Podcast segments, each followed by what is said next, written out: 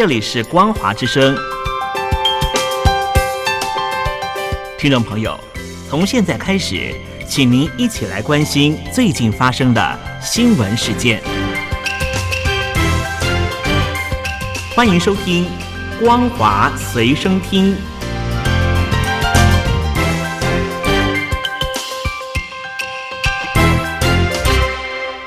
大陆的听众朋友，您好，欢迎您收听这节《光华随身听》，我是东山林。海葵中路台风强度受到台湾中央山脉的破坏，在九月五号早上登陆到中国的福建、广东交界之后，迅速减弱成为热带性低气压。不过，它延伸出的对流云系让福建、广东出现强风雨天气。福建的福州局部降雨已经超过了五百毫米，预计未来三天福建。广东、广西、江西和湖南等地都会有暴雨灾害型的风险，部分地区将会有暴雨到大暴雨的情况。换句话说，可能会有超过一百八十毫米的降雨。要请湖南的听友关注可能发生的山洪和地质灾害。受到强风与天气的影响，福州市的灾情十分的惨重。闽江学院的学生甚至得冒险游泳过街才能够回到宿舍。还有人游泳吗？我操！福建的农林大学学生街水情也十分的惨烈，宿舍区发生了泥石流。哇！我山体滑坡了，我操！滚滚黄泥把宿舍楼旁的机车、电瓶车全部往下刮带，损失惨重。为什么灾情会那么惨烈呢？因为福建省政府又把水库无预警的泄洪，导致于民众没办法提前应应，城市的小区地下楼的私家车全部都泡水了。住在福州市的陈小姐为我们传来了一段影片，从影片里面看得出来，在九月五号凌晨三点钟的时候，那时候还没有下雨，但是市区的水就这样不断的往上淹。为什么呢？因为水库在偷偷泄洪了。三点多都没下，你看都没水，然后三点半就四点，四点，这这里这样水都没事。啊这个这个开始，呃，这个开始都没下雨了，然后它就水一直满上来。陈小姐透过小区的侧录影片告诉我们，当时情况有多么的奇妙。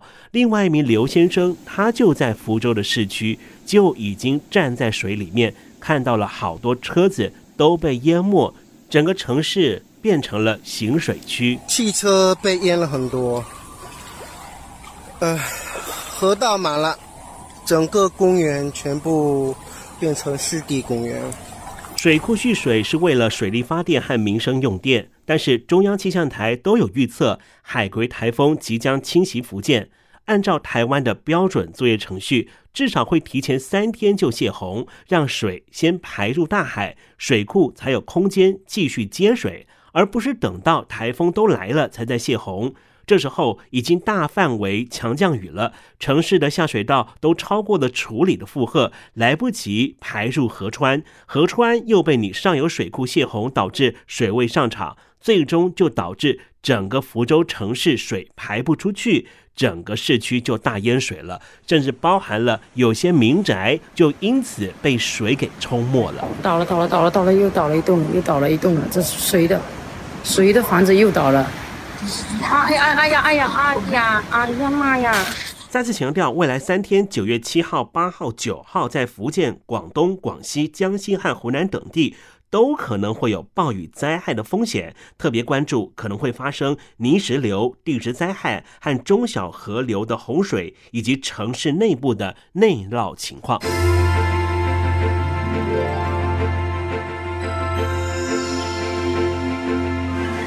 我们常说啊，自己的权益要自己去捍卫，包含老师都走上街头要为自己维权了。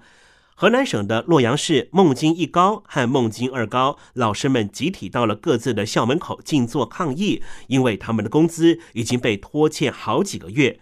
孟津一高坐育英才，每年至少有五十名学生考上九八五高校，今年有三名学生考上北京大学。老师们努力教学，学校竟然拖欠工资，让这些老师真是情何以堪。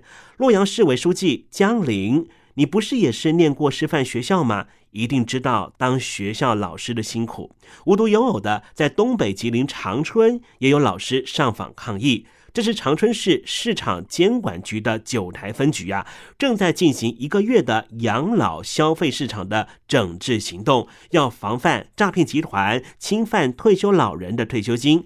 但是九月四号的时候，有好多老师啊，都是退休老师前往政府上访，因为他们的退休金也是好几个月都领不到了。有网友就说：“难道这就是政府公然讹诈？”退休老师的退休俸吗？这些退休老师还挺可爱的。当局告诉他们，要抗议没有问题，可以把活动限制在除会局吗？不要来到市政府啊！反正给他每一返两块给他。这些长春市九台区的退休老师的抗争行动非常的和平，也非常的有文化。但是啊，他们可能被骗了，因为当天九台市委书记黄宪玉是没时间见他们，所以秘书才建议他们限制活动在除会局里面表达自己的诉求就可以了。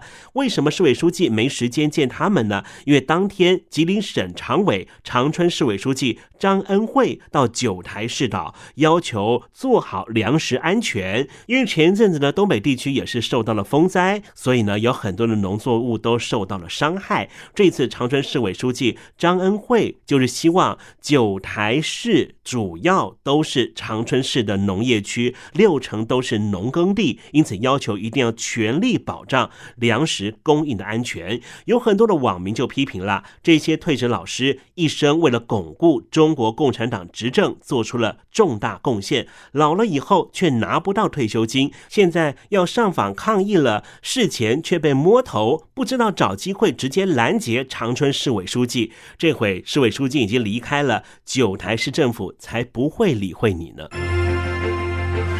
把焦点转到河南郑州的豪宅业主，他们做了非常棒的上访示范。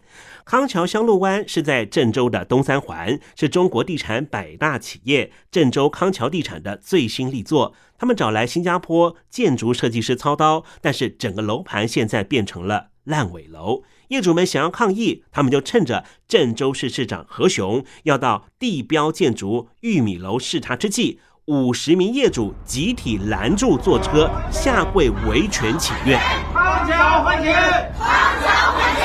康桥还钱！郑州市长的车被拦下来了，郑州市长呢也下了车，问问他们到底诉求是什么。说你们跪到这，又是拍照又是干啥？你们选一个的营养好吗？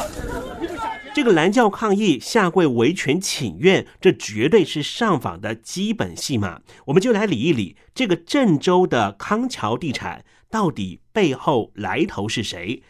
这家公司啊，这两年不断的积欠贷款利息，到目前为止，包含了地方城乡银行按铃申告的官司，已经被人民法院判决要偿还二十三亿元人民币的债务。然而，这一家郑州康桥地产的大老板是谁呢？他叫做宋格伟，他就是前任的郑州市委书记王文超的好朋友。郑州市政府在二零零八年开始变卖土地给开发商炒地皮，就是在王文超担任市委书记任内开始的。所以说啊，每个党员可说是赚得盆满钵满。王文超呢，后来被上告到北京中央，可是因为郑州市府上缴到河南省政府的金额也不少，所以王文超这位曾经担任过河南省人大常委会副主任的高官，最后被轻轻放下，只给了口头警告，顺利退休。王文超后来就把所有的人脉移交给宋格伟继续运作。那刚才说到蓝教抗议加下跪，还真是把郑州市的市长呢何雄给请出车了。但是啊，何雄是绝对不会解决业主们的问题的，因为二零一零年王文超在担任河南省人大委员长副主任的时候啊，何雄就是王文超的小跟班。中国大陆的知名媒体人席瑞，本名古东安，他曾经是人民日报和央视的资深新闻人，后来出来搞广告营运，搞得有声有色的。很遗憾的是，他说三年前开始，他觉得在中国继续活着也只是时间的叠加。九月三号，席瑞老师从二十四楼住处一跃而下，他留下了最后一句话给所有的粉丝：“我是为内心神圣梦想而生的人。”本来我以为可以创造更激动人心的生活，但2022年12月，北京和全国放开疫情管控后，整个社会环境依然如故，甚至更差，让我已经无法放低身段，习惯眼前狗狗营般的生活了。我是来创造生活的，我不是来委屈自己以迁就时代的。我相信这句话会打动很多人的心灵。席伟老师精彩一生，他说他相信有平行宇宙，他在另外一个世界等候我们。以上新闻由东山林编辑播报，感谢您的收听。